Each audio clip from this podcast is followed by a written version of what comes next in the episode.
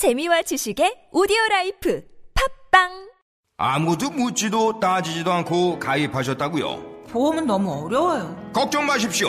마이보험 체크가 도와드립니다. 1800-7917 마이보험 체크로 지금 전화 주세요. 1800-7917 이미 가입한 보험이나 신규 보험도 가장 좋은 조건을 체크해서 찾아드립니다. 인터넷 한글 주소 마이보험.com 또는 카카오톡에서 아이디 검색 마이보험을 친구 추가하여 상담하실 수 있습니다.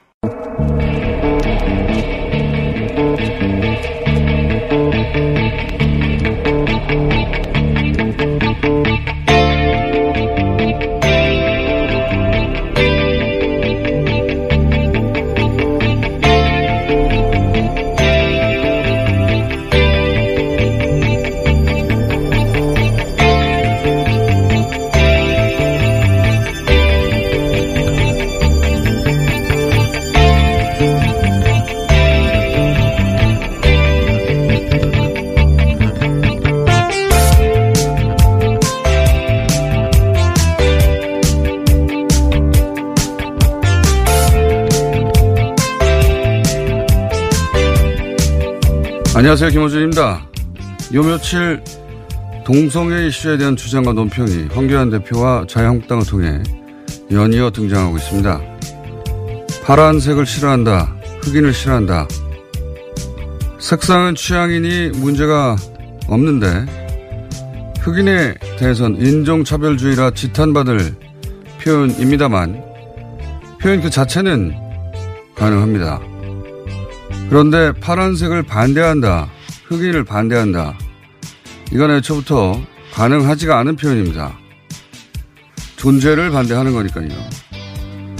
실은 싫어하는 걸 반대한다고 표현하는 거죠. 인간은 본능적으로 자신과 다른 존재를 두려워하고 그 두려움을 싫어한다 표현하곤 하는데 그게 바로 혐오입니다. 일부 보수 개신교에서 황교안 대표 대통령 만들기 프로젝트가 가동된 걸로 보이는 상황에서 지금 이 이슈를 들고 나온 것은 아마도 내년 총선에서 이 이슈로 보수 개신교의 결집과 지지를 유도해서 정치적 전선을 만들려는 포석이 아니겠는가. 존재하는, 실존하는 소수자들에 대한 혐오의 정서를 정치적 아젠다로 삼는 것은 과연 정당한 것인가. 내년 총선에서는 이 화두가 주요 이슈 중 하나가 될 것 같습니다. 해서 미리 짚어둡니다. 입장을 각자 정리해두자. 김원준 생각이었습니다.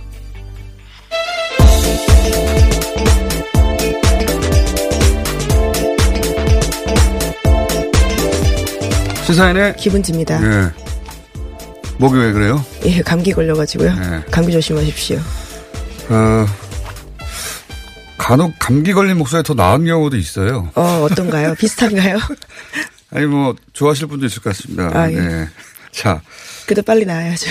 지난 대선에서도 이 이슈가 잠깐 등장했었어요. 네, 예. 그때 토론회 주제가 되어가지고요. 심상정 후보가 동성애는 찬반 이슈가 아니다라고 이야기한 적이 있습니다. 대체로 이제 보수 진영에서는 이거는 이걸 취향의 문제로 봅니다. 그래서 어, 뭐 변태라느니 혹은 뭐 생산하지 못하는 성 옳지 않다 이런 식으로 표현하는데 이미 이제 오랜 연구 결과로 밝혀졌지만 근데 또 이런 주장하신 분들은 이런 연구 결과를 안 봐요.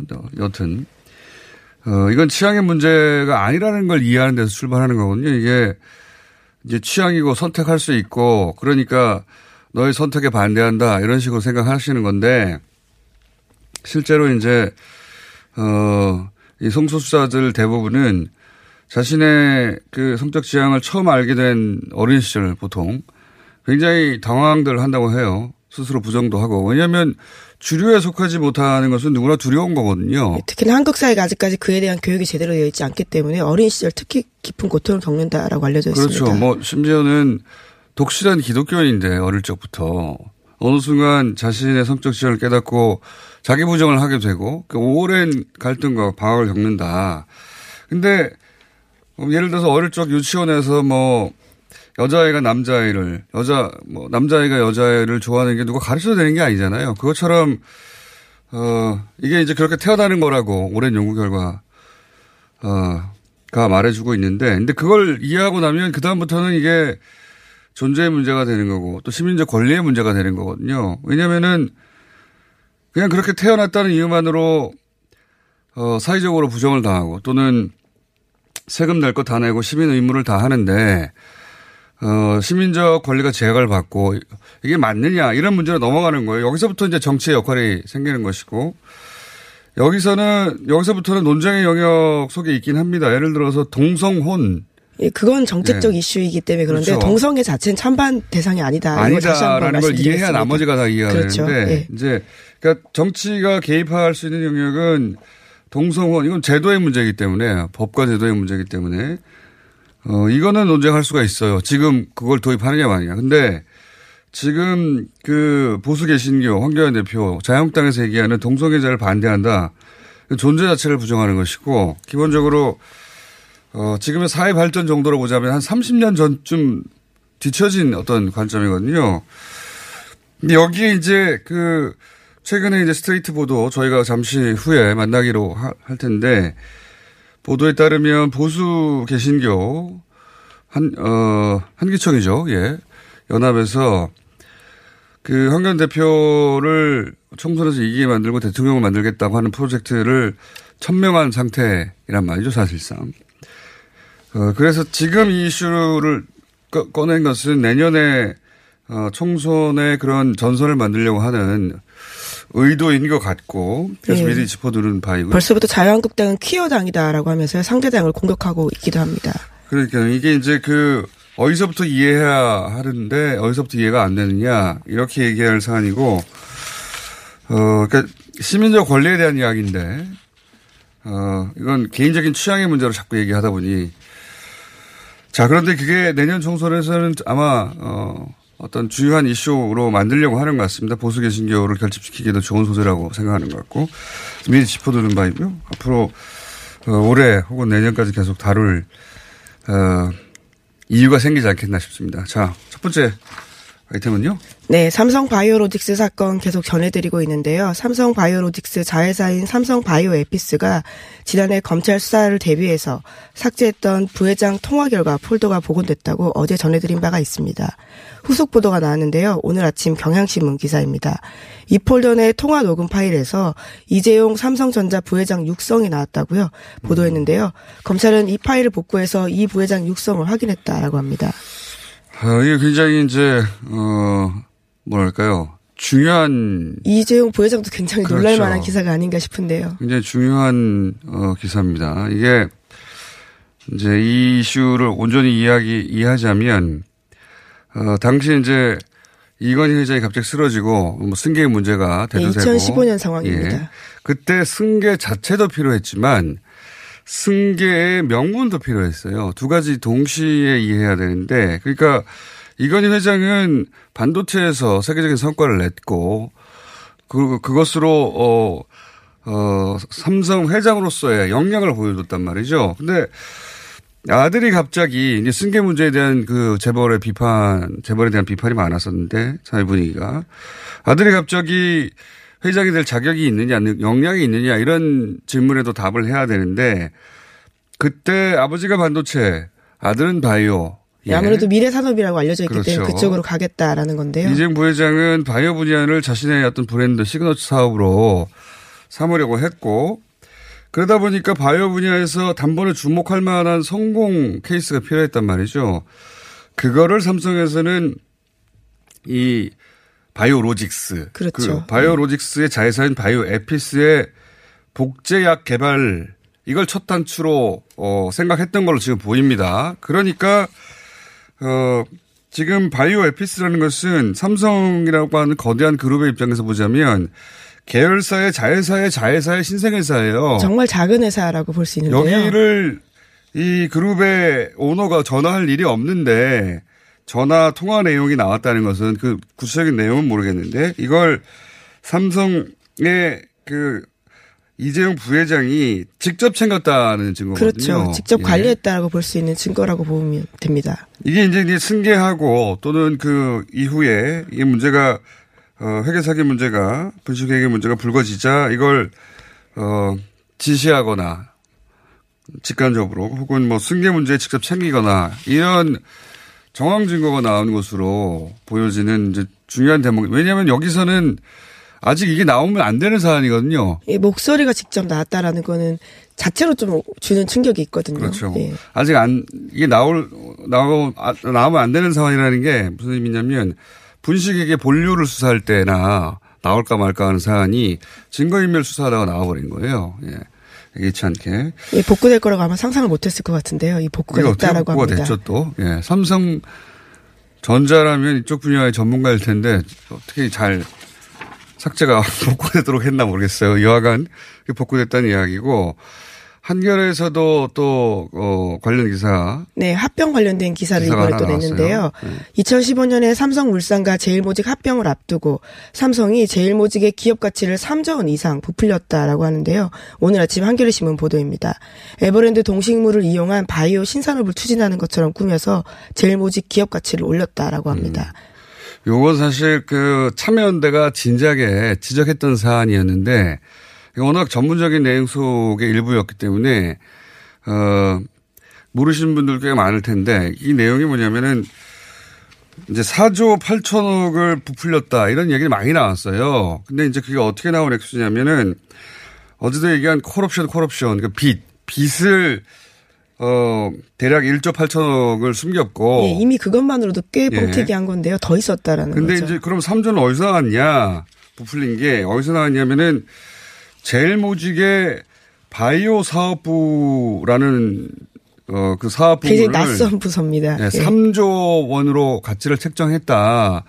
근데 이제 참여연대에서 그러면 바이오 사업부가 무슨 일을 하는 것이길래 3조나 되는 가치를 책정했냐라고 어 분석을 해봤더니 바이오 사업부라는 게 아예 없더라는 겁니다. 네, 그러니까 표현만 등장할 뿐 아무런 설명이 보고서에도 없다라고 하는데요. 그러니까 제일 모직이라고 하면 당장 패션 떠올리실 텐데 패션은 1. 에버랜드 그리고 그렇죠. 네. 예. 1조 3천억 원이라고 가치가 매겨져 있는데요. 그것보다 훨씬 더 높게 그러니까 3조가 이 바이오 산업에. 매겨져 실제 있다고 하는 합니다. 회사 사업 패션은 1조 3천억 원. 그리고 실제 하는 건설 부분은 1조 5천억 원. 식용유는 2조 5천억 원 했는데 그보다 훨씬 큰 3조가 여기 나왔는데 3조가 어디서 나왔냐는 거예요. 그래서 이걸 찾으려고 했더니 아예 존재하지 않는 사업부. 그러니까 사업부가 있는데 돈을 조금 벌었는데 많이 벌었다고 부풀린 게 아니라 이 바이오 사업부는 아예 존재하지를 않는 사업부였어요. 앞으로 그런 일을 하겠다라는 구상만 있는 상태에서 이걸 3조로 만든 거예요. 그러니까 뻥튀기고 사귄 거죠. 그래서 이 보고서를 썼던 안진 회계법인이 그둘 중에 하나인데요. 이렇게 이야기했다라고 합니다. 한겨레 기자에게 보고서의 정확성이나 신뢰성, 공정성을 보장할 수 없다라고 실토했다라고 하는데요. 보장할 수 없다. 보장할 수 없다는 너무 다 써놓고서 또 이렇게 예, 하네요. 너무 그 너무 점잖게 표현한 거고요. 어쨌든 지금 이 기사의 핵심 뭐냐면 아예 존재하지 않는데 없는데 3조를 책정한 회계 사기의 일부 가 구체적으로 또 드러났다는 겁니다. 자, 다음은요. 네, 어젯밤 건설업자 윤중천 씨가 강간 치상 혐의로 구속됐습니다. 영장이 재청구된 끝에 발부가 된 건데요. 법원은 범죄 혐의가 소명되고 증거인멸 우려가 있다라면서 윤 씨에 대한 구속영장을 발부했습니다. 자, 어, 이게 어, 하나의 전기가 될 수 있겠네요. 일단 구속이 됐기 둘 때문에 다 이제 구속이 됐거든요. 그렇죠. 김학의 전 차관도 네. 구속이 됐고요. 김학의 차관은 지금 어, 묵비권을 행사한 중인 걸로 보도가 되고 있는데 아마도 뭐 법정까지 계속 묵비권을 행사하겠지만 예 굉장히 불리한 상황이 됐습니다. 김학의 전 차관에게는 그리고 이 사안의 진실이 밝혀지길 바라는 사람들한테는 하나의 계기가 되는 예 구속이고요. 자 다음은요. 네, 어제 저녁 JTBC가 한미 정상 통화 내용을 자유한국당 강효상 의원에게 전달한 고위 외교관이 적발됐다라고 보도했습니다.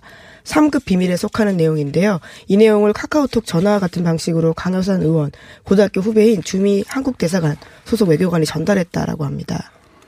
저는 이게 참 이해가 안 가는 것이 일단 그 국가 정상 간 통화를 유출하는 행위 그 행위가 가진 위법성 뭐 그 자체로는 처벌받아야 될 사안인데 좀 이해할 수가 없는 게 이제 이런 행위를 했을 때 폭로했을 때 뭐 일종의 폭로잖아요.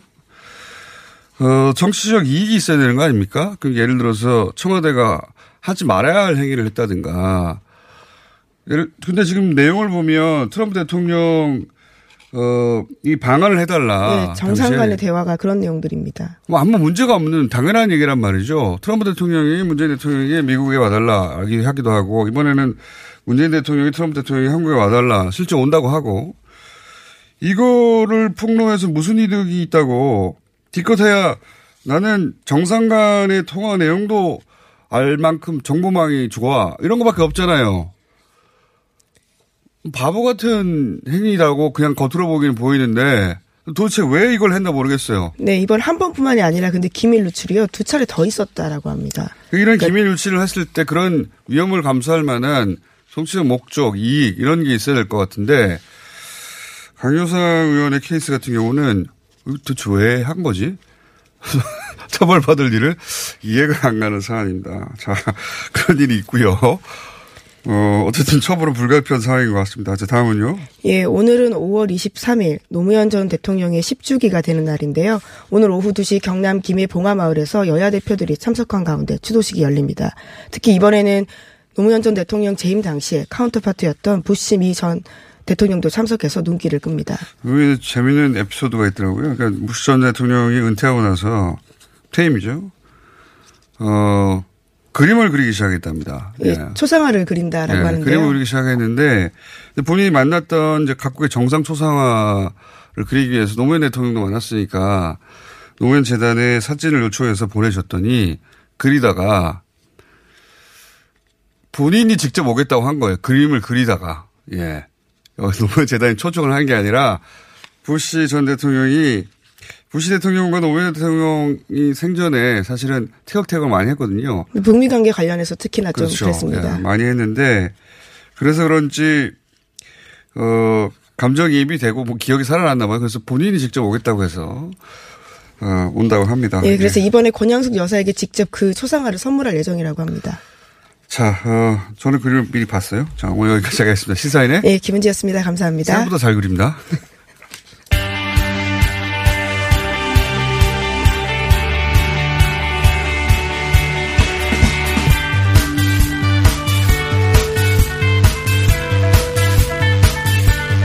자, 오늘 3, 4부 인터뷰가 많아서 리얼미터 앞에서 진행합니다. 리얼미터의 이택수 대표입니다. 오늘 이택수 대표, 예. 어, 이사도 나왔다가 실장도 나왔다. 오늘 왜 대표가 나왔느냐. 원래 이택수 대표는 다른 방송에서는 직접 나와서 이런 수치들 소개하곤 하는데. 자, 우선 그 수치부터 소개하시죠. 예. 네, 이번 주 대통령 국정수행 평가 소개해드리겠습니다. 49.8%, 어, 지난주 대비 0.4%포인트 높은 수치고요. 부정평가는 45.7%, 0.3%포인트 낮은 수치입니다. 2주째 완만한 상승세를 보였는데요. 어, 이번 주 일간으로 보면 50.9%로 시작을 했다가 화요일 날 49.5%로 소폭 빠졌습니다. 이날 황교안 한국당 대표의 문재인 대통령 대변인 짓 발언 논란이 있었고요. 어, 또 장자연 사건 버닝썬 수사 부실 논란이 있었습니다. 그러다가 수요일 날은 50%로 다시 소폭 반등했는데요. 어, 아시다시피 문재인 대통령의 바이오 헬스 국가비전 선포식 참석 어, 소식 등이 전해지면서 어, 수요일 날은 오른 것으로 나타났습니다. 자, 어, 근데 이제 그 문재인 대통령, 어, 이 국정수행 평가 지지율은 네. 최근 뭐 한 달 이상, 두 달 가까이 그럼요. 거의 요 수치에서 네. 플러스 마이너스 1% 안에서 움직이고 있습니다. 예. 50%를 살짝 넘었다가 뭐 48%대까지 살짝 떨어졌다가 네. 왔다 갔다 하고 있어서 그냥 추세가 거의 비슷하다. 예. 네. 사실 뭐 큰 예. 어, 변화가 없기 때문에 에, 청취자들께서는 그다지 재미가 없는 어, 항목일 수도 있겠습니다. 거의 똑같아요. 거의. 뭐 예. 리얼미터 뿐만 아니라 다른 조사기관들도 예, 조금 올라가면 50% 초반대, 네. 조금 떨어지면 48% 후반대, 이 정도 사이에서 왔다 갔다 하고, 어, 최근에 큰 폭으로 왔다 갔다 하는 거는 이제 정당 지지도입니다. 예. 네. 그렇죠? 정당 지지도는 어떻습니까? 네, 민주당이 3.8%포인트 빠진 38.5%였습니다. 지난주 40%대 초반을 기록했었는데 네, 많이 빠졌어요, 또. 이번 주는 음, 어, 좀 많이 빠졌죠. 한국당은 32.8% 1.7%포인트 올랐습니다. 음. 어, 한국당 음, 상승의 요인은 어, 내년도 최저임금 논란 또 경제지표 악화 보도가 좀 있었고요. 엄청 많이 나왔죠. 네, 예. 민주당 같은 경우는 이제 최저임금 속도 조절론, 아, 그리고 이제 예, 아까 말씀드린 장자연 버닝썬사 부실 논란이 있었고 또 5월 초 중순에 예, 반도체 부진 등의 수출 감소 소식, 뭐 이런 경제지표 악화 소식 때문에 네. 좀 빠진 듯 보입니다. 경제 지표가 실제 악화됐냐 여부와는 그 별개로 하고 그 네. 전문 영역인데 악화됐다는 보도량이 엄청 많았죠. 그랬죠. 예.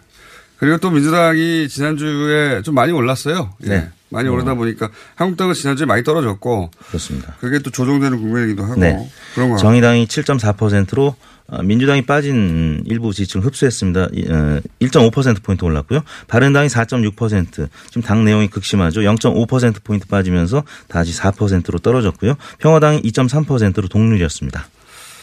자 그리고 그것마저 알려주마 이번 주는 뭡니까?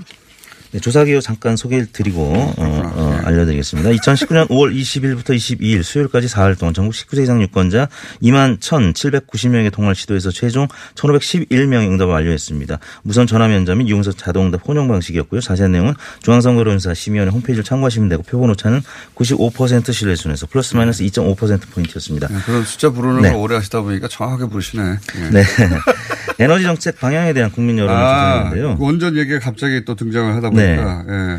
어, 바람직한 에너지 정책 방향이 이 어느 것에 예, 조금이라도 더 공감하시는지 물어봤는데 예, 안전과 환경 고려해서 원전을 축소하는 친환경 에너지 확대라는 의견이 56.4% 어허. 그리고 원전 축소로 인한 환경 악화 또 국민 부담이 가중되므로 탈원전 정책이 중단되어야 한다는 의견이 어, 32.4%로 나타났습니다. 아, 그렇군요. 이건, 어, 그래서 소위 이제 정부의 탈원전 정책, 사실 뭐 탈원전도 아니에요. 당장 돌아가고 있는 원전을 중지시키는 것도 아니고 네. 중장기적으로 이제 앞으로 그 방향으로 가야 된다는 건데, 어, 이게 생각보다 지지율이 높게 나오네요. 예.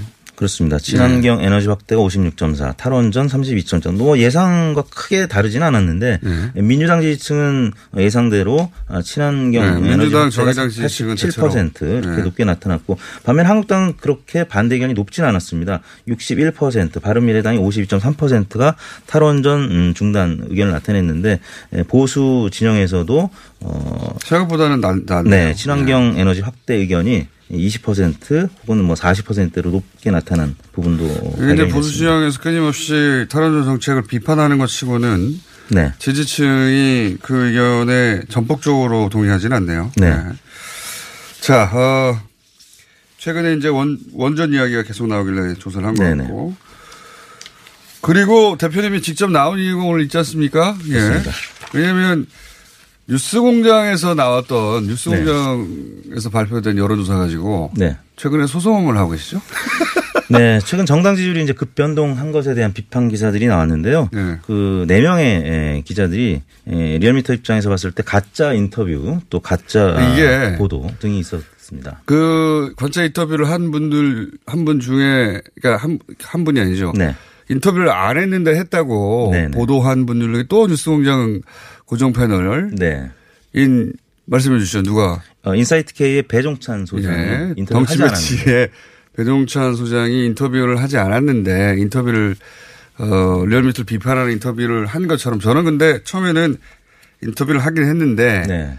원래 이제 인터뷰 인용할 때 맥락을 좀 다르게 하는 기자들이 수법들이 그렇죠. 있잖아요. 그렇게 한 줄 알았더니 배종찬 소장은 아예 전혀 아무런 인터뷰를 하지 않았는데 인터뷰 한 것으로 이렇게 그렇습니다. 통화조차 하지 않았는데 예, 어떤 그래서 된 거죠. 예, 리얼미터가 어, 조선모 기자들과 소송전을 하고 있다. 네, 언론중재 이제 제소하고 형사 고발 그리고 민사 손해배상 청구를 좀할 네. 예, 예정입니다. 여론조사 기관이 메이저 언론사를 상대로 소송을 한다는 건 굉장히 이제 밥줄이 완전히 끊길 수도 있는 네, 예.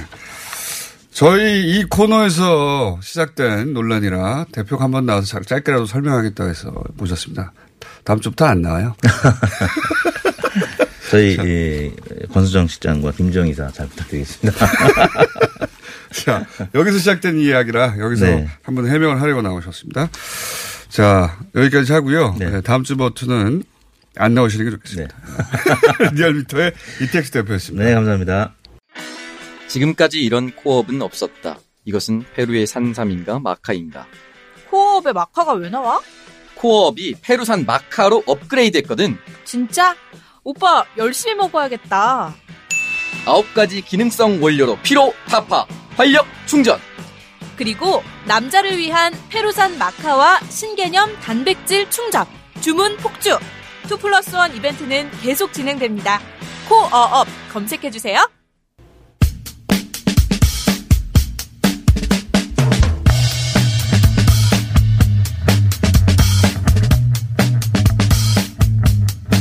바른미래당 예 연일 내부 상황이 보도되고 있는데 어 저희가 그동안 하태경 의원이 어 바른정당 출신으로 저희 고정이다 보니 예 바른정당계 출신들 입장을 주로 듣는 시간이 많았습니다. 해서 오늘은 손학규 대표 측의 입장을 한번 들어 어 보기 위해서 어제 임명된 어 손학규 당대표 비서실장 장지영 비서실장 모셨습니다. 안녕하십니까? 안녕하십니까? 예. 네, 반갑습니다. 뉴스, 공장에 몇 번 나오셨고 그때마다 굉장히 곤란한 상황에서 나와서 재미를 보신 적은 없어요.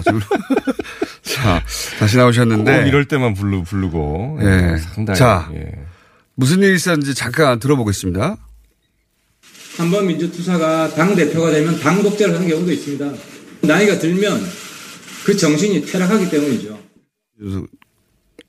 네. 예, 어제, 어제 최고. 예, 이준석 의원. 최고위원. 같으면은 연태고량주 드시고 음주 상태로 긴급의총에 가셔서 단식 결의하신 일이 없는지 물어보면 됩니다. 대표직 걸고 답하시라고. 자, 이 내용이 이제 어제 최고위에서 하태경 최고위원이 나이가 들면, 어, 정신이 쇠퇴해서 사- 사퇴해야 된다는 취지 또 이준석 최고위원은 어, 지난 지방선거 지원 유세 때 술 먹고 간 거 아니냐. 이런 식의 소학교 대표가 앉아 있는데 이제 물론 안 하는 거죠. 그런 압박입니다. 한마디로 말하자면. 근데 여기서 이제 궁금한 건 이겁니다. 저, 저를 보아주시고요. 음, 네. 아, 보기까지 해야 돼요? 질문지 아무리 들여다, 네. 들여다봐도 봐도 질문지대로 제가 하질 않기 때문에 음, 음, 음. 공부를 하셔도 소용이 음, 없어요. 아, 예. 아, 이게 참 습관이 돼서. 예. 핵심은 이겁니다. 지금 이제 어 소위 그 유승민 개, 안철수 개라고 표현되는 두 양대 어 세력이 손학규 대표를 물러나라는 거 아닙니까? 네. 예, 물러나라는 건데 손학규 대표는 사실 여기서 국회의원을 한 번 더 한다든가 또는 뭐 바른미래당 대표를 오래 한다든가 그런 게 크게 의미 없는 분이에요. 사실은 이제 정치적 위상이나 경륜으로 봐. 그러니까 바른미래당 대표가 너무 좋아서 버티고 있는 건 아닐 거 아니냐. 그러면 손학규 대표는 도대체 유승민계 안철수계의 어떤 그 요구를 어떻게 이해하길래 이 상황을 어떻게 읽고 있길래 절대 물러나지 않으려고 하는가. 손학규 대표 본인은 또 인터뷰를 안 하시니까 비서실장이 되셨으니까 손학규 대표의 생각을 좀 얘기해 주세요. 뭐 공장장님도 우리 손 대표님이 나이가 들어서 퇴락했다 뭐 이런 취지예요? 네. 그런 취지로 제가 말한 적이 없는데 혼자 발끈하십니까? 아, 손 대표님은 상처를 많이 많이 드셨나 봐요, 요즘. 예.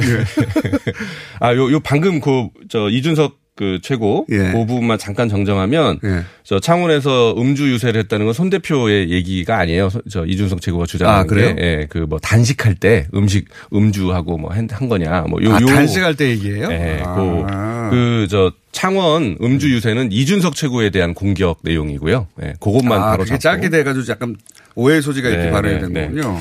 그런데. 네, 아무튼 뭐. 어쨌든 개싸움입니다, 개싸움. 면, 네. 그, 면, 개싸움. 면전에서 이제 모욕 주는 거는 네. 지금 뭐. 그렇죠. 그런 거죠. 그런데 이제 손 대표 께서 무슨 무슨? 욕심으로 그러니까요. 이렇게 버티느냐. 네. 뭐 이제 이게 궁금하시다는 거 아니에요? 그렇죠. 왜 그러느냐 이게요. 그게 네. 핵심이죠. 그래서 제가 여쭤봤어요. 네. 예, 저보러 당- 비서실장 하라고 예. 이렇게 하시길래 대체 뭐 왜 버티십니까? 저, 저희도 손학규 대표한테 왜 하시냐고 전화 인터뷰하려고 여러 번 했는데 네. 한달 가까이 됐는데 인터뷰 안 하시니까. 무슨 힘으로 그렇게 버티십니까? 네. 왜 하시- 왜 네, 그러십니까? 그랬더니 이제 뭐 본인이 욕심이 없다. 이 얘기는 계속 하시는 얘기고요. 그건 뭐, 네. 뭐 만약사 내려오실 때부터 욕심이 그렇죠. 없다고 하셨는데. 실제로 없으시다는 얘기는 계속해요. 계속. 예. 근데 이제 만약에 본인이 여기서 이 자리에서 물러났을 때이 예. 당이 어떻게 되겠느냐? 어떻게 되겠냐는 거예요? 그러니까, 어떤 상황을 걱정하시는 거예요? 이제 이게 결국은 당권 투쟁입니다. 노선 네, 투쟁이고 그렇죠. 당권 네. 투쟁인데 당을 어디로 끌고 가느냐 이거 아니에요? 그렇죠. 지금 내려왔을 때 아마도 어 바른 정당계가 당권을 잡게 되는 거는 뭐뭐뭐 명약 명약 관해- 관하해요. 그렇죠. 안철수 대표는 독일에 있으니까 그렇죠. 더군다나. 지금 상당히 그, 그 사리 세력이 똥똥 뭉- 뭉쳐져 있고요. 네. 그랬을 때 이 당이 어디로 가겠느냐. 아, 바른 바른당 계열이 당권을 잡을 텐데 그렇죠. 런 다음에 당을 어디로 끌고 가겠느냐? 그렇죠. 어디로 끌고 갈 거라고 생각하시는 거예요? 그러니까 지금 지금까지 우리 당 내에는 바른정당계를 중심으로 한 보수 개혁 보수 정당이 돼야 된다라는 쪽. 예, 보수. 그다음에 국민의당 계를 중심으로 한 이 당은 실용주의 중도 정당으로 가야 된다는 네. 쪽. 예. 이두 가지 노선이 같이 예. 대립을 하고 있었거든요. 양. 그러면은. 바른정당계가 집, 저 당권을 잡게 되면 예. 이 당은 보수 정당으로 가는 거예요. 보수 정당으로 간다는 건 뭐 일차적으로는 그 정책의 보수성 또 나아가서는 음. 자유한국당과의 뭐 통합이나 연대 근데 이제 자한당과의 통합 연대는 그 뭐 의원들이 네. 다뭐 안 하겠다라고 이제 선언을 했잖아요. 그래서 선언하는 것으로 뭐 지켜지겠냐 다들 생각을 합니다만 그런데 어쨌든 뭐 그거를 자기네들이 선언해 놓고 얼마 안 돼서 뒤집는다는 거는 굉장히 큰 모험일 거예요. 그런데 그게 중요한 게 아니라 네. 지금 바, 그 바른 미래당이 지금 두 어, 진보 보수 양당 이거를 깨고 예. 어, 중도 정치를 하겠다. 예. 라고 지금 선언을 하고 이렇게 왔는데 그게 네. 이제 흔들려 버리는 거예요. 보수 정당으로 가버리면 음. 손학규 대표는 그거를 막아야 된다. 아, 우리 정치 지형이 전반적으로 보수화 될 그렇죠. 것이다. 그렇죠. 연대든 통합이든 네. 어쨌든 손학규 대표는 뭐 그 표현으로는 삼지대 혹은 뭐 중도 정당 어떻게 표현하든 간에 음. 그렇죠. 그 영역이 있다고 생각하는데 네. 틀림없이 바른 정당계 출신들은 당을 이끌고 통합이든 연대든 혹은 뭐 확 보수적으로 끌고 가던 존- 당이 음. 존재하면서 그렇게 보수 지형을 확대하는 방향으로 뭐 수구 보수라는 표현도 하셨던데 음. 그렇게 갈 텐데 그걸 내가 두고 볼 수는 없다. 그렇죠. 그거를 막는 게 내 사명이다. 이렇게 생각하시는 것 같아요. 그래서 제3의 길을 열겠다. 음. 네, 뭐 이제 더 나가면 뭐 제7공화국 말씀은 하시지만 네. 어쨌든 본인이 생각하는 명확한 지향이 있어요. 네. 네, 그거를 위해서 내가 어, 그 길을 막는 게 내 소명이다. 이렇게 생각하시는 것 같아요. 바른정당계의 보수화를 막겠다. 음. 그게 뭐 통합이든 연대든 총선에서의 어떤 어 이합집산이든 뭐라고 표현하든 간에 하여튼 보수화되는 걸 막겠다는 거네요. 그렇습니다. 음. 예. 아니 뭐 총, 총선에서의 연대 이런 이런 거는 뭐 안 하겠죠. 그거는 모르겠습니다만은 네. 어쨌든 일단은 당이 그쪽 방향으로 갈 텐데 그쪽 방향으로 못 가게 해야 되겠다. 갈 수- 그렇게 두고 볼 수는 없다. 자. 그러면 두 번째 질문. 질문 두 개밖에 없어요. 예. 그래요? 예. 두 개 답하시고 가시면 되는데. 여덟 개까지 질문지를 보내놓고 단체, 아니, 이걸. 보시고, 예. 여러 가지 생각들을 하시라고. 예, 예. 예. 두 번째는 예. 바른 정당계는 이해가 갑니다. 본인들의 애초에 그 소속 정당이 자유한국당의 전신이 새누리당이었고 본인들이 보수 맞습니다. 정치인 출신이니까 그쪽 예. 방향으로 가려는 건 이해가 간단 말이죠. 맞죠. 예. 근데 손을 잡고 있는 안철수계는 왜 손을 잡고 있는 것인가? 안철수계가 애초에 표방했던 게 손학규 대표가 표방한 것과 마찬가지로 네. 중도 실용 보수정 그 시- 중도 실용 정당 제3의 예? 길. 중도 진보 뭐, 네. 뭐 이런 거 아닙니까? 그런데 그럼 손학규 대표가 손을 잡아야 되는데 왜 어, 보수계와 손을 잡았느냐 이거예요. 안철수계는. 네. 그 일단은 그 이유가 뭡니까? 여기서 이제 가장 중요한 명, 명제는요. 예. 안철수계는 안철수가 아니다. 예. 이게 그렇죠. 중요한 그렇죠. 명제입니다. 안철수계는 대부분 비례나 초선으로 구성되어 있죠 현재. 그러니까 이걸 굉장히 혼동한단 말이에요. 음. 안철수 계라고 하니까 많은 사람들은 그걸 듣고 어 안철수의 뜻도 그런가 보다. 라고 오해하나. 오해할 소지가 굉장히 많죠. 또 네. 실제로 그런 것들을 이용하는 이용하려는 그런 움직임도 있죠. 그래서 그 시기에는 안철수 전, 독일에 있는 안철수 전 대표의 뜻은 모르시죠 잘. 알 수가 없어요. 아무도 모르겠으나 몰라요. 아무도 몰라요. 지금 현재 안철수 네. 계로 통칭되는 의원들은 안철수 전 대표로부터 일사나 일사불란하게 지시를 받아서 움직이는 건 아니다. 저는 그건 아니라고 확신합니다. 확신까지 하신 이유는 네. 뭡니까? 왜냐하면 그렇게 됐다면 벌써 얘기가 많이 나왔을 거예요. 근데 그렇게 그런 얘기가 나오지 않거든요. 그리고 안 대표가 오히려 굉장히 곤혹해 한다는 얘기는 들리고 있어요. 그렇게 그래요? 한다. 그럼 안철수 개라고 표현되는 많지는 않습니다. 네. 몇몇 분들. 네. 그분들은 왜 뜻을 그러면 그 유승민 개와 맞추는 거죠? 그러니까 이게 안유연합이라는 얘기가 나오잖아요. 예. 안유연합. 예. 그런데 이걸 잘 보셔야 돼요. 안유연합이라는 말은요. 안철수 개라고 얘기되는 그 몇몇 분들이 얘기하는 거지. 유- 바른정당계에서는 그 얘기를 안 씁니다. 그러면 안철수 개라고 표현되는 분들이 네. 자신의 지금 어 이런 표현 좀 그렇지만 개파 수장이 없다 보니 음. 같이 움직이긴 움직여야 되는데 네. 지금은 바른정당계가 강하게 움직이고 손학규 전 대표의 힘이 점점 없어진다고 생각하니 이쪽으로 같이 합류한 정도 그런 거예요? 어, 살 길을 찾아? 뭐 저는 저희는 이제 5월 동주 이렇게 봐요. 음. 근데 이제 그 동주 뭐 같이 배를 타는 것도 좋은데 문제는 제가 유승민 전 대표께 공개 질의를 했고 그저께 에, 기자들의 대답, 질문에 대해서 답을 하신 게 안철수 대표하고 전화 한 통 해보셨냐. 이걸 제가 여쭤봤어요. 아, 유승민 유승민 대표께 유승민 개가 자꾸 안철수 그러니까 양대 주주 안철수 개조차 합의했다고 하는데 안유연합이라는 얘기가 나오니까 네. 그러면 유승민 대표는 안철수 대표 뜻을 확인했느냐? 전화 한 통이라도 해보셨느냐. 네. 이렇게 기자가 어제도 그저께도 물어봤단 말이에요. 그러니까 유, 유 대표가 전혀 없다. 이렇게 전면 부인하셨어요.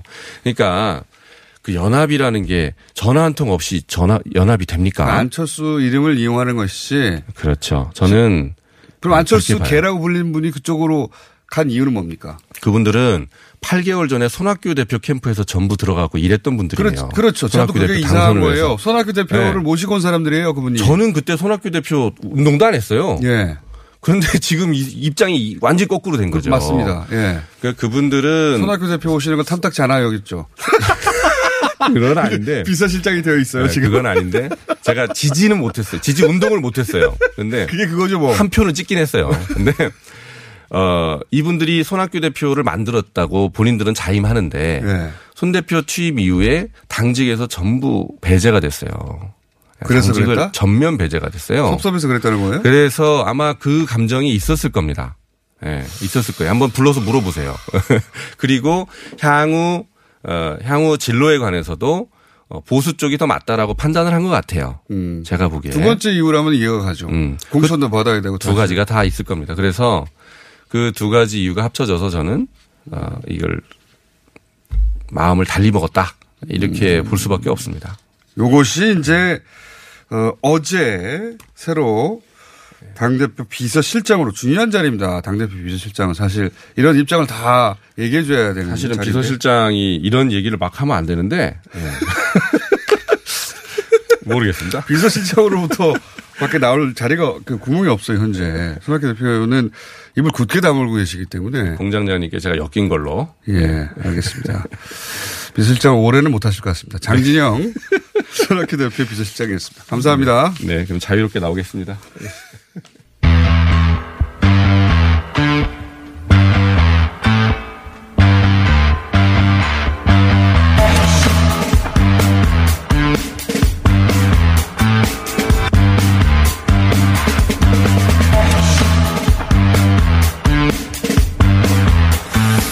자, 어, 스트레이트 보도였죠. 예. 어, 보수 개신교에서 황교안 대표를 대통령 만들기 위해 나섰다. 예, 정광원 목사 발언을 보도해서 어, 요 내용이 정광원 목사의 개인 자격으로서의 발언이면 모르겠는데 발언 내용을 보면 한기총 회장으로서 발언을 하고 있단 말이죠. 예. 이 사안은, 어, 사회적 정치적 이슈가 되는 것 같아서 스트레이트의 양윤견 기자 모셨습니다. 안녕하십니까? 안녕하십니까? 예. 시간이 많지는 않은데 이거 직접 취재하셨죠? 네. 그리고 폭행 당했다에 폭행 당한 당사자시죠? 네, 당사자 중 한 명입니다. 얼굴입니까? 아닌 것 같지 않습니까? 예, 알겠습니다. 자, 어, 요 내용을 어, 못 들어보신 분들을 위해서 예. 잠깐 그 스트레이트에 나갔다는 어, 녹취 내용을 잠깐 들어보시겠습니다. 처음으로. 첫 번째로. 이번에 우리 황교안 대표님의 첫 번째 고비가 돌아오는 내년 4월 15일에 있는 총선입니다. 총선. 총선에서 자유한국당이 200석 못하면 저는 개인적으로 이 국가 해체될지도 모른다 하는 저는 그런 위기감을 가지고 지금 제가 한기총 대표장을 진행하고 있습니다. 자, 여기서 제가 주목한 대목은, 어, 개인적으로 황교안, 같은 개신교도니까, 개인적으로 황교안 대표를 지지할 수 있어요. 목사님도 지지할 수 있고, 신부님도 지지할 수 있습니다. 근데 끝에 한기총 대표회장으로서 이 이야기를 하는 거거든요. 요 대목이, 어, 이거는 그러면, 어, 보수, 그러니까 개인 자격이 아니라 보수 개신교의 대표로서 특정 정치인을 지지하고 나선 거잖아요?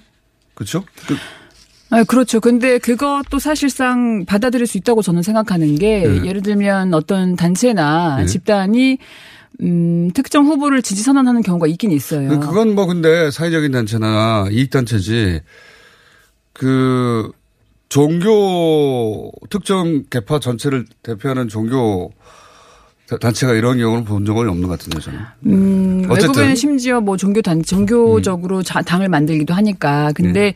제가 저희 스트레이트에서 문제 의식을 가졌던 거는 말씀하신 대로 이렇게 할 수 있다. 개인 네. 발언도 할 수 있고 목회자가 예배 중에 자신의 정치적 소견을 밝힐 수는 있다. 그렇죠. 거기까지는 받아들일 수 있는데 1번은 목사와 교인의 특수 관계. 예. 즉타 종교와 달리 목사와 교인은 굉장히 어, 긴밀한 관계라고 예. 제가 취재 중에 교인들에게 많이 들었었거든요. 예. 그래서 목사의 말씀은 하나님을 대신해서 하는 말씀이다. 그 신의 뜻이죠. 네, 신의 예. 뜻이라고 받아들이게 된다라고 들었고 두 번째로는 그것도 만약에 목사와 교인 간의 특수 관계를 교인이 양해를 해서 교- 네. 어, 목사의 말을 받아들인다 하더라도 이것이 교회 밖으로 어, 이 외부의 사회와 외부의 표 자체에 영향을 미친다라면 그것은 문제가 될 수 있다고 해서 취재를 시작한 건데 자. 양쪽을 다 확인한 거죠. 자, 그러면 두 번째 그 녹취 파일을 들어보시겠습니다. 내년 4월 15일 총선에는 빨갱이 국회의원들 다 쳐내버려야 돼, 다 쳐내버려야 돼, 이 자식들. 지금 국회가 다 빨갱이 자식들이 다 차지해가지고 말이야, 이거. 여기는 종교적 신념이 입혀진 표기 때문에요. 이것이 지금부터 가동하기 시작하면요. 대한민국을 바로 세울 수 있다, 이 말이야. 아멘! 두 손 들고 아멘! 그게 이제 어, 그 말씀대로 보면 어, 자신의 정치적 지향이 있을 수 있는데 그걸 이제 신도들을 향해서 이게 보- 보면 혼자 발언하는 게 아니라 어, 신도들을 향해서 이게 이제 종교적 신념을 표, 입혀진 표니까 이걸로 우리 다 함께 대한민국을 바로 세우자 빨갱이를 쳐내고 이 선거 유세인데 사실상 그렇죠. 사실 예. 거기 있으면서 아, 약간 한 1시간 정도 보통 설교를 하시는데 예. 3분의 1 이상을 이런 발언에 할애하세요. 그래서 네. 또 앉아 계시는 분들도 자유한국당 전현직 의원들도 계셔서 네. 본인들도 이게 예배인지 아니면 자유한국당 전당대회인지 모르겠다고 교회 관계자도 하실 정도였으니까요. 그러니까 예배 형식을 떴을 뿐이지 선거운동이고 전당대회고 그렇게 보여진 그러니까 목사 개인의 정치적 지향을 신도들에게 나는 이렇게 생각한다 표현한 게 아니라 우리 다 함께 다 함께 나서서 네. 이 표로 어 정권 교체하자는 정권 것이죠. 교체를 하자 총선에 이기고 정권 교체를 하자 그런데 그 중심에 우리 황교안 대표가 있기 때문에 황교안 대표를 대통령을 만들기 위해서는 이렇게 해야 된다. 왜 황교안 대표는 독실한 신자이기 때문에. 맞습니다. 요런 논리지 않습니까? 네, 맞아요. 요거를 한기총 대표의 이름으로 목사의 이름으로 프로젝트로 진행하는데 이게 근데 혼자의 생각이면 또 모르겠는데 어 스트레이트 보도에 따르면 다른 목사님도 막 등장해요. 저희가 그 목사님들 한 분만 이러시면 그거는 또 일부의 네. 그렇죠. 치부할 수가 있잖아요. 그래서 사전에 어, 좀 위험하시다라고 제보를 받은 네. 위험하시다. 일군의 일군의 아니, 그러니까 신도들 사이에서 제보가 왔군요. 신도 드리면서 저랑 유사한 직종을 가지신 분들한테 아, 조사를 아. 했더니 공통적으로 등장한 이름 몇 분이 있었어요. 아. 그래서 그분 중에서 다 들어갈 수는 없으니까 그 개신교도인데 또 기자야. 그래서 나는 어, 하나님의 말씀을 믿지만 우리 목사님 좀 위험한 것 같아요. 이런 네. 거죠. 예. 왜냐하면 이분은 자신이 교인이기 때문에 더더욱 문제의식이 심각한 거예요. 어. 이대로 두면 안 될 것 같은데 가서 한번 들어보는 게 좋겠다라고 하셔서 음, 팀이 이제 인력의 제한도 있다 보니까 그 중에 일부를 선별하여 예. 가장 확률이 높으신 분 세 분을 택해서 몇 주를 예배를 들어갔었죠. 아, 몇주 동안. 예, 그랬는데 정광훈 목사님은 사실 방송에서는 그 이렇게 말씀드리면 어떻게 들으실지 모르겠지만 방송에서는 이렇게 귀에 쏙쏙 들어오는 예. 싱크라고 가장 효과적이고 그 시청자들 좋아하실 만한 그런 인터뷰가 나와야 되는데 정광훈 목사님은 말씀하시는 내내 그런 말씀을 해주셔가지고 저 입이 떡떡 벌어졌죠. 그렇게 아, 이거는 설교 한 시간 동안 어떤 아 문제가 되는 발언이 하- 있나 하고 기다렸는데 전체가 다 문제가 되는 발언이고 네 그래서 이 중에 뭘 골라서 할지 모르겠다 할 정도로 네. 예. 저한테도 파일을 좀 달라고 했는데 너무 많은 파일을 주셔가지고. 자, 여기서 끝이 아닙니다. 이것도, 아, 이거는 뭐랄까요. 선관위가 개입해야 되는 거 아닌가 싶은 정도 사안인데. 아, 선관위 말씀하시니까 네. 그때 사산 보궐선거 때 예. 예, 강기훈 후보 예. 예, 그 창원 성산구였죠. 예. 그때는 강기훈 후보 소속 교회의 집사, 집사님과 목사님께서 우리 강 집사님 뽑아줘라 라고 말씀하시고 또강 집사님 소속 정당을 지지하는 것을 적극 권장드린다 하셨다가 신고 바- 되셨고 주의 조치 받으셨죠. 이게, 그, 그 주의 조치로 끝났는데, 이제. 네, 그렇죠. 예. 아, 이건, 어, 좀 다른 사안이 같아. 하나만 더 들어보겠습니다. 예. 근데 장로님이 엉뚱하게 나한테 이런 질문을 해요. 목사님 혹시 내가 대통령이면 목사님도 장관 한번 하실래요? 자, 여기서 장로님은 황교안 장로님입니다. 네, 맞습니다. 황교안 장로, 어, 어, 황교안 대표가 정광훈 목사에게 내가 대통령 되면 장관 한번 하실래요? 이렇게 물어봤다는 얘기예요. 네. 이런 얘기가 이거 제가 직접 들은 겁니다. 예배 중에. 요거에 대해서 황교안 대표는 인정하거나 부인하거나 무슨 코멘트가 있습니까? 어, 일단 제가 이 영상을 파일화해서 네. 태블릿에 들고 가서 대전에서 보여드렸어요? 지금 인생 투어 중이시니까 네. 네. 그때 보여드리려고 가져갔었는데 황교안 대표님은 이런 질문인지 예상을 못 하셨겠지만 들으실 용의가 있으셨던 것 같아요, 당시에는. 근데 제가 플레이를 하기 직전에 당직자들께서 나갔다. 정, 어, 정식 요청을 해라. 라고 들으시고, 황교안 대표도 그 말씀 들으시고 정식 요청해라라는 말씀 반복하시고 차에 타셨는데, 제가 이제, 아, 이걸 안 보실 것 같아서 정광훈 목사가 우리 대표님께서 어, 대통령 하면 장관. 목사는 장관 하라고 네. 했다더라 라고 네. 주장하는데 하니까 저는 그런 말 한 적 없습니다 하고 차에 타셨죠. 요거 앞으로 계속될 사안인 것 같아서 예, MBC 스트레이트 보도 나올 때마다 모시겠습니다. 양영균 기자였습니다. 감사합니다. 감사합니다.